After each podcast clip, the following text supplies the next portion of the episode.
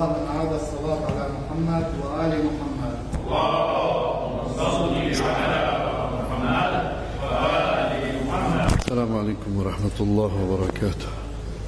أعوذ بالله من الشيطان الرجيم، بسم الله الرحمن الرحيم. الحمد لله رب العالمين، الصلاة والسلام على سيد الأنبياء والمرسلين وعلى آله الطيبين الطاهرين. اللهم صل على محمد وآل لا زلنا في أحداث السنة العاشرة من سيرة الرسول صلى الله عليه وآله وسلم، وقلنا أنه دعا إلى الحج حجة الوداع، واجتمع خلق كثير. أحرم رسول الله ومن معه من ذي الحليفة، ولما وصلوا إلى البيداء بدأت التلبيات لبيك اللهم لبيك تصدع في الصحراء حتى وصلوا إلى مكة، وهناك قام النبي صلى الله عليه وآله بالطواف، وكما قلنا نزلت آية الصفا والمروة من شعائر الله، وكان يستقبل البيت عند الصفا وعند المروة ويدعو الله سبحانه وتعالى. وهكذا نزلت أتم الحج والعمرة لله، فكانت حجة التمتع هي أفضل أنواع الحج، يعني أفضل من القران ومن الإفراد الذي تحدثنا عنه سابقا، وقال كلمته لو استقبلت من أمري ما استدبرت، يعني لكان حج حجة التمتع لأنها أفضل أنواع الحج. على كل حال جاء في أكثر المؤلفات في السيرة أنه خطب الناس يوم النحر، يعني يوم العيد، خطابا جامعا قال فيه لابد أن نقف عند كلماته لنعرف أين نحن من رسول الله صلى الله عليه وآله. بعد أن حمد الله وأثنى عليه بما هو أهله، نعوذ بالله من شرور أنفسنا وسيئات أعمالنا، من يهد الله فلا مضل له ومن يضلل فلا هادي له، وأشهد أن لا إله إلا الله وحده لا شريك له وأن محمدا عبده ورسوله. هلا هو كمان بيقول عن نفسه عبده ورسوله، ايه لان مقرون بالشهاده، اي اكثر الناس بيسالوا كمان النبي بالتشهد بيقول اشهد ان محمدا رسول الله، ايه لان هذا واجب. هي عندما قال الله تعالى ان الله وملائكته يصلون على النبي يا ايها الذين امنوا صلوا، صلوا فعل امر واجب، صلوا عليه وسلموا تسليما. هذه الصلاه اللهم صل على محمد وعلى هذه الصلاه مفروضة في الصلاة، داخل الصلاة الواجبة، أما خارج الصلاة الواجبة هي مستحبة، لكن في التشهد هي واجبة، حتى واجبة على رسول الله، نعم حتى واجبة على رسول الله صلى الله عليه وآله. وطيب بيستغرب الواحد هذا كيف هي؟ يعني الإمام علي مفسرها سلام الله عليه، صلاة الله رحمة وصلاة الملائكة زكاة وصلاة الناس نحن يعني صلاتنا دعاء اللهم، يعني يا الله صل على محمد وآل محمد. هذه بالنسبة إلى الصلاة، لكن أشهد أن محمدا رسول الله اللهم صل على محمد وآل محمد هي واجبة حتى عليه، يدعو لنفسه، شو المانع من ذلك؟ على كل حال أوصيكم عباد الله بتقوى الله وطاعته، هي اللي يركز عليها القرآن، مدرسة التقوى، أن يجدك الله حيث أمرك ولا يجدك حيث نهاك. أما بعد أيها الناس اسمعوا مني ما أبين لكم، فإني لا أدري لعلي لا ألقاكم بعد عامي هذا في موقفي هذا، إن دماءكم وأموالكم عليكم حرام إلى أن تلقوا ربكم كحرمة يومكم هذا في شهركم هذا، شهر الحرام من الأشهر الحرم أشهر الحج، في بلد وبلدكم هذا بلد الحرام اللي هو مكة، فهاي دماءكم حرام عليكم. تعالوا شوفوا المسلمين شو عملوا ببعضهم، حتى زوروا دين محمد صلى الله عليه وآله واستباحوا قتل بعضهم البعض، كفروا بعضهم، مزقوا دينهم. شوفوا اليوم عندك مثلا بدل ما يجتمعوا على إسرائيل المغتصبة لأرض فلسطين بيتقاتلوا بين بعضهم، بيقتلوا الشيوخ والأطفال والنساء، أنهار من الدم سالت في البلاد العربية والإسلامية، واليهود مبسوطين ومرتاحين عم بيعمروا بلادهم. المسلمين هو بشهي أمي تشرف رسول الله صلى الله عليه وآله، هو موصيهم بحجة الوداع: دماؤكم عليكم حرام كحرمة يومكم هذا في بلدكم هذا في شهركم. واحد يقتل واحد عمدا كأنه قتل ستة مليار بشري. ليش؟ لأن هاي النفس مقدسة عند الله سبحانه وتعالى، أهدرها من؟ خلق الله الفاسدون. اليوم حتى داخل بلادنا ومناطقنا إذا واحد بيعلق مع واحد دغري بيشيل سلاحه وبيقوص. هذا مو يهودي اللي قدامك وجاي مغتصب لك أرضك، هذا إنسان مثلك مثله حتى لو مغلط. أو واحد مثلا أخته غلطت جريمة شرف بيروح بيقتلها. ليش؟ أو تجتمع العشيرة لازم ناخذ بالثأر. هاي لغتنا، هاي مو بس عندنا، عندنا خفيفة قدام العراق وقدام بلاد أخرى. شوفوا بالعراق هذا بيقول يا حسين وذاك بيقول يا حسين وبيقوصوا. ما بيصير، أنت عم تقتله مقابل قتيل لإلك، أخذت إجازة لتقتله، هل هو القاتل؟ كيف عم تنفذ فيه حكم الإعدام؟ لا والله لازم ناخذ بالثأر، بثأر العشيرة، بثأر العائلة. وكلهم عم بيحكي داخل الشيعة، مو داخل الطوائف الأخرى. نفس الشيء عندها هذا المصائب، يعني قبائل أخرى وعشائر أخرى عندها هاي المصائب. ما أثر فيهم دين رسول الله ألف وأربعمئة سنة، بعدهم نفس المنطق، منطق الأخذ بالثأر. هذا وين موجود بالإسلام؟ وين موجود بالدين؟ وين موجود بالإنسانية؟ ما موجود على الإطلاق. ألا ومن كانت عنده أمانة فليؤديها إلى الذي ائتمنه عليها. بده يؤدي الأمانة، أمانة شغلة صعبة جدا حتى لو كان فاجرا. إمام زين العابدين سلام الله عليه قل: لو ائتمنني قاتل أبي على سيفه الذي قتل فيه أبي لأمنته، لو رضيت لو رضيت اني اقبل الامانه بادي له اياها. تصور قديش الامانه صعبه عند الله سبحانه وتعالى. هدينا، لكن وين هذا؟ هذا اللي ببوق الناس، وذاك اللي ببوق المؤسسات، وذاك اللي ببوق الدوله. انه بالعراق ببوقوا مثل عندنا نفس الشيء. هدين هذا شو شو عم يتصرفوا؟ شو عم يع... اي نموذج إسلامي حضاري قدمناه؟ حركات الإسلامية على اختلاف انتماءاتها ومشاربها فشلت فشلا ذريعا في إدارة الحكم وفي التعاطي السياسي، لأنه بس يوصلوا إلى السلطة ما في نظام يحكمهم، كل شيء بيحللوه.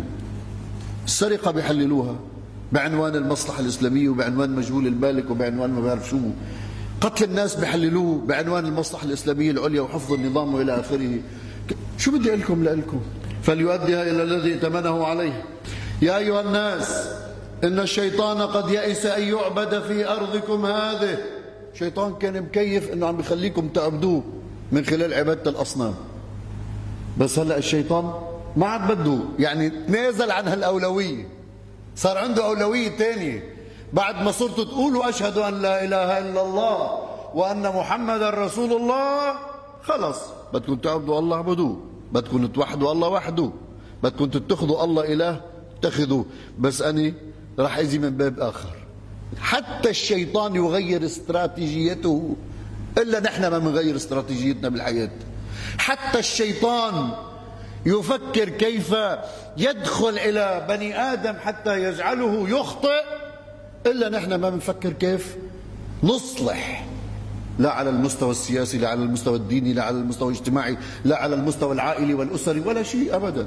من سيء إلى أسوأ. لا نفعت معنا محاضرات، لا نفع معنا دين محمد، لا نفع معنا قرآن، لا نفع حتى ما مع رجال الدين. صار أكثرهم عند السياسيين ومن جماعة فلان ومن جماعة فلان، وما تركوا العمل بالقرآن أو لا أصلا ما عندهم فهم للقرآن، راحوا للروايات، صاروا يجيبوا روايات من الكافي ومن ما بعرف وين، بحار الأنوار وإكسير العبادات ومشارق أنوار اليقين وإلى آخره، عند السنة، صحيح البخاري، مسلم، الترمذي، ما بعرف شو، وخذوا أيها الناس روايات الأمويين وروايات العباسيين وروايات وهب بن منبه وكعب الأحبار وروايات إسرائيلية، و و و صار الإسلام بهالشكل اللي شايفه أنت. ولذلك يقول يعود الإسلام غريبا. ليش عم بيقول يعود الإسلام غريبا؟ لأنه مش هذا الإسلام. أيها الناس إن الشيطان قد يئس أن يعبد في أرضكم هذه ولكن رضي أن يطاع فيما سوى ذلك مما تحقرون من أعمالكم. يعني أنت بتلاقيها والله شغلة بسيطة أنك تسرق مال الدولة، تسرق كهرباء، تسرق مي، تسرق كذا، إيه، لأنه خصوصا بدولة عم تسرق. أنت تحقر والله مثلا تظلم زوجتك لأن رفعت صوتها بوشك، إيه؟ أنت مثلا والله معصب هيك وعامل بعلي وابنك عامل له شيء خطأ بتروح ضاربه كف يعلم بالخمسة على وشه، هذه شغلة بسيطة، هذا حقي، ما أنا بيه، أنا بدي ربيه، إذا بتتدخل معه بقول لك أنت شو قصك، أنا بيه، خب بيه، إذا أنت بيه أنت مالكو، أنت بيجوز لك تضربه، وهكذا وهكذا. هلا إذا بدنا نعرف تقي أو لا بدنا نشوفه بوالي ظالم أو ما بوالي ظالم. بدافع عن ظالم هلا بتحسه كتلة من التقوى وبيصلي الليل، بس تقول له زعيمك مقصر دغري بكفرك، نفس الشيء هذا هذا يحقر الذنب. وإذا بدي أحكي لك عن تحقير الذنوب ما في أكثر منها. ما في أكثر منها، الزمامير، الأقواس، بكره جاية رأس السنة، شوفوا كل هاي المصايب الموجودة هاي نحقرها. بس هاي عم تقلب مجتمع رأسا على عقب، هاي عم تخرب المجتمع، مخدرات، اعتداء على بعضنا البعض، سرقات، كل شيء عم نحقره، شيء عادي، شيء طبيعي، يلا هذا بنغض الطرف عنه، هذا بنغض الطرف عنه. أيها الناس إنما النسيء زيادة في الكفر يضل به الذين كفروا ويحلونه عاما ويحرمونه عاما ليواطئوا عدة ما حرم الله. هذا الله حكيه بالقرآن.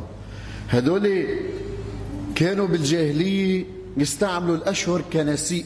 نسيء شو يعني؟ مثلا يكونوا عم بيحاربوا ويدخل شهر رجب، شهر رجب من المحرمات حتى في الجاهلية، ممنوع فيه القتال، يضع الرجل فيه السلاح، وإذا رأى حتى إذا رأى قاتل أبيه ما بياخذ بتاره، لهالدرج بالجاهلية قبل الإسلام.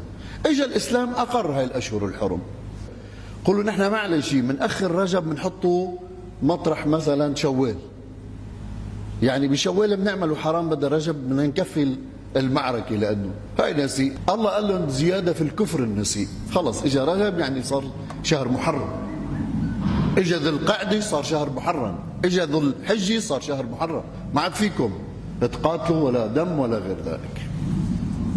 ومضى رسول الله صلى الله عليه وآله في خطابه يقول إن عدة الشهور عند الله اثنا عشر شهرا في كتاب الله منها أربعة حرم، ثلاث متواليات، ذي القعدة، ذي الحجة، والمحرم، ورجب. أيها الناس إن لنسائكم عليكم حقا وإن لكم عليهن حقا، لكم عليهن أن لا يواطئن فراشكم غيركم ولا يدخلن أحدا تكرهونه بيوتكم إلا بإذنكم. هذا بلش بواجبات البيت الزوجي، أنه في نسوان بكن تحترموهم، إلن حقوق وإلكن عليهم حقوق. أما حقوقكن عليهم أنه يحفظوا فراشهم، يعني ممنوع تزني بعبارة أخرى، ممنوع تخون، هاي خيانة. الزلمة إذا راح تزوج وحدة تاني لا يقال بأنه خيانة، هاي الثقافة الجديدة اللي غزت مجتمعاتنا. ليش؟ لأنه الله حلله أربعة، هذا موضوع آخر، ما عم بحكي عن تعدد الزوجات. بينما المرأة خانت الله ورسوله ومين؟ وزوجها، هاي الخيانة الزوجية الحقيقية. الزوج إذا راح زنى والعياذ بالله الله بيشدد له العقوبة، لأنه الزنا المحصن عم تزوج، ليش رح تزليه؟ له عذاب معين عند رب العالمين سبحانه وتعالى، توعد عليه بجهنم. بس الدماء والزوجة نفس الشيء، فعليها أن تحفظ فراش زوجها ولا تدخل عليها ولا تدخل إلى بيته من لا يرضى. يعني ما فيها مما كان معودي بصغرها والله مثلا تضل قاعده مع اولاد خالها اولاد خال خصوصا شباب اولاد ما بعرف مين عماتها ول... يصير في نوع من الادب. صرنا هلا بمرحله اخرى، صرنا مع زوج بدنا نحترم البيت الزوجي، مش معناته احنا والله ما عادش فينا نقعد مع اولاد خالنا اولاد عمنا اولاد كذا، لا بضل فينا نقعد، بس وقت اللي بيكون المزح القديم والضحك وما بعرف شو الانفتاح الزائد عن الحد احيانا لانه ربيوا مع بعضهم وخلقوا مع بعضهم والى اخره، هذا ما بيمشي. مع صار في حياه جديده، اذا الزوج ما بيرضى على بعض التصرفات لازم المراه تحترم هاي الرغبات. مش عم بحكي بالحلال والحرام، عم بحكي بالرغبات حتى يمشي البيت الزوجي، هاي معناه. اما والله اذا الزوج مش قبلان بيها واما يفوتوا لعنده، ليش؟ بس لانه بيكرههم، ما بيحق له. طيب بيحق له بس ما بيقدر يمنعها انها تروح لعند اهلها، تروح تزور اهلها، ممنوع يمنعها، حقها الشرعي. بس اذا هادي عمال عبطال قاعده كل يوم بدها تروح لعند اهلها، مش عكيفه. كمان لازم تحترم زوجها، في نسوان هيك انه والله استغربت استوحشت ببيت جوزها، كل يوم والتاني وين؟ فلانه عند بيت اهلها، ما بصير. في حياه جديده مو اقبلتي عليها، بدك تحترمي هذا البيت الجديد. ما بيحق له يمنعك عن اهلك، بس كمان مش تضلي قاعده ليل مع نهار عند اهلك. طيب ولا ياتين بفاحشه، يعني يزنوا والعياذ بالله، فان فعلن ذلك فان الله قد اذن لكم ان تعضلوهن وتهجروهن في المضاجع. هلا هاي بدي حكي طويل عريض، ها لانه كل واحد ما شاء الله بفسر كيف الاسلام امر بضرب المراه وكيف الاسلام كذا وهذا عنف.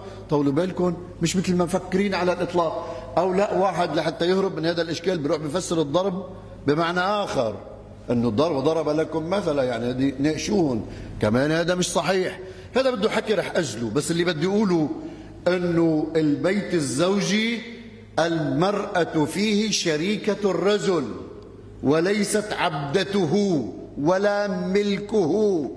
مش انه والله ساعة اللي بده بيضرب، ساعة اللي بده بيشتم، ساعة اللي بده بيحبس بالاوضه او بالبيت، ساعة اللي بده بينفذ بدها تنفذ له رغباته، ساعة اللي بده، لا مش صح.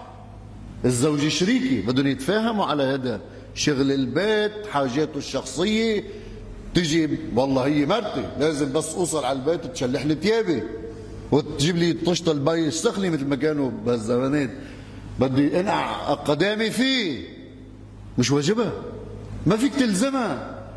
حياة الزوجية ما أنا حياة بين إنسان وحيوان أو حيوانين، ساعة اللي بدك بدك تنفذ شهوتك، لا بدك صح واجب عليها تطيع، معمول مش واجب، لأن بس تزوجتك وعقدت عليها العقد الشرعي صارت ملزمه بتأييد رغباتك الجنسيه، وانت كمان ملزم، مش مثل ما بيقولوا بعض الفقهاء اربعة اشهر، لا، ولهن مثل الذي عليهن.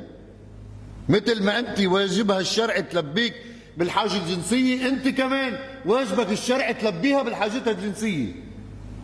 طيب اذا ما بتقدروش، مش على كيفك، حاول يكون في انسجام، لأنه إذا أخذتها غصبا عنها مرة اثنين ثلاثة أو هذا ممكن يؤدي للكره والنفور، هيك بتكون عم تهدم البيت الزوجي. لذلك أنت لازم تهيئ الأجواء مثل ما واجب عليها شرعا، تهيئ الأجواء عند زو... أمام زوجها، مثل ما شرعا عليها بتضلها ملبوكة بأولادها وأحفادها والدنيا من حواليها والطبخ والكذا، مش عكيفك، واجب عليك تهيئ الاجواء. والله انا كبرت على هالشغلات واني هلا حاجه وزايره، او اذا حاجه وزايره اذا حاجه وزايره ما بتاكلي ما بتشربي، ما الجنس مثل الاكل والشرب، شهوه وحاجه موجوده، مش على كيفك تموتي زوجك ولا على كيفك تمنعيه، وحجك وزيارتك وصلاتك باطله اذا ما بت... اذا بتمنعي زوجك. نفس الكلام على الزوج، مش على كيفه، والله انا حجيت وخلص ما عاد قادر، ما عاد قادر عندها هي. إذا أنت صار عندك عجز جنسي وقبلت هي إنه تبقى معك، أهلاً وسهلاً. ما قبلت، عندها حاجات، طلقها، اعتقها، خليها تروح، شوف حاجاتها. هذا الشرع. بشرفكم هلا اللي عملكم إياه، ماشي بالسوق عنا؟ ماشي عند عالمنا؟ مش ماشي أبداً. زوجي زوجتي ملكي، شو ملكك يعني؟ أنت تملك البضع بعقد الزواج فقط، بس تملك الحق الجنسي، بس بالمقابل شو؟ ما واجب عليها شيء حسب ما بيقول الفقهاء. هلا انا عندي نظره اخرى، انا عندي بقول هذا شرط ضمني، يعني بيقولوا لازم يكون شرط صريح بالعقد انه يشترط عليها شو بدها تشتغل وشو بدها كذا وشو بدها كذا من واجبات. انا بقول لا، في شرط ضمني، العرف تسالم انه الزوجه عاده بتطبخ، بتساوي شغل البيت، والزوج بيساعدها، لازم يساعدها. وقت اللي بتكون مريضه ما في يفرض عليها، وقت اللي بتكون ملبوكه ملحوقه، يعني اليوم غسلت ما قادره تطبخ، مش بيجي بينزل البيت على الارض وبيضربها وبيقوم الدنيا وبقعدها، ما بيجوز له. ما طبخت خير ان شاء الله، روح دبر حالك ببيضتين وكاسه لبن. كل عمرنا ببيضتين وكاسه لبن، مو هالشكل؟ لا، صار البيض غالي.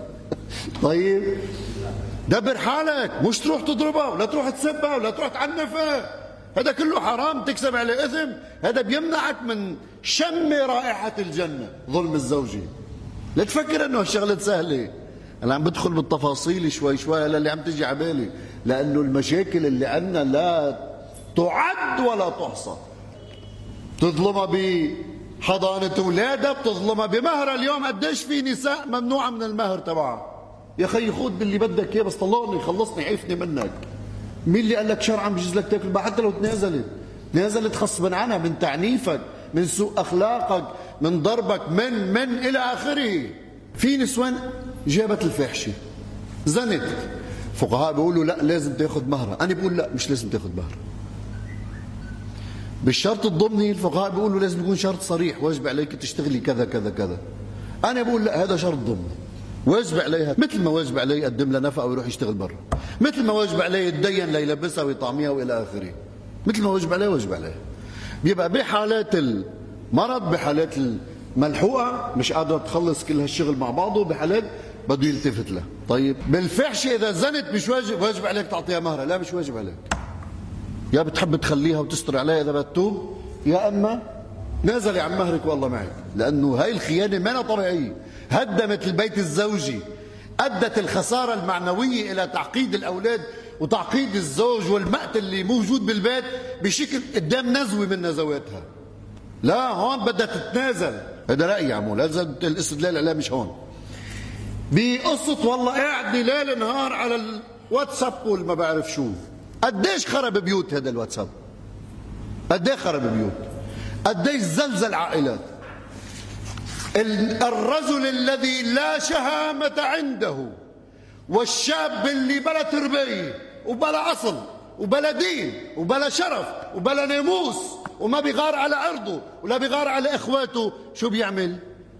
بصير يقول لها أنت حلوة، أنت كذا، أنا أعجبت فيكي، يعطيها من هالكلمات المعسولين اللي زوجها هذا الطور اللي قاعد عنده مش قادر يفتح تمه ويقول لها بحبك. ليش؟ لأنه مشغول، بيجي بيشخر بالليل وبيقوم الصبح بيروح على الشغل. بيصير شوي، خلي في شوية رومانسية بينك وبينها، قل لها بحبك، جيب لها وردة. شو بتصغر يعني إذا قلت لها بحبك، قلت لها الله يعطيك العافية؟ تصغر. بتروح بتلاقي هالكلمات من وين؟ من واحد تاني على الواتساب أو على الفيسبوك على الماسنجر، بتموت بدباديبه، مرة على مرة، مرة على مرة، تخرب الدنيا. من هون عم تصير. بحق لك ايها الزوج تمنعها، ايه بحق لك، لانه في مصلحه، او تراقب على الاقل، تراقب تشوف مرتك مع مين عم تحكي، خصوصا اذا كانت المراه مش سويه عقلا. وفي نسوان ما عندهم هالتفكير مثل ما في رجال، فلذلك الزوج بده ينتبه شو الواجبات اللي عليه، شو الحقوق اللي عليه. هم الزوجه بدها تنتبه شو الواجبات اللي عليها، شو الحقوق اللي عليها. إذا امتنعت عن حقه بيجي الكلام عند رسول الله صلى الله عليه وآله وسلم بعد هذا، والحمد لله رب العالمين.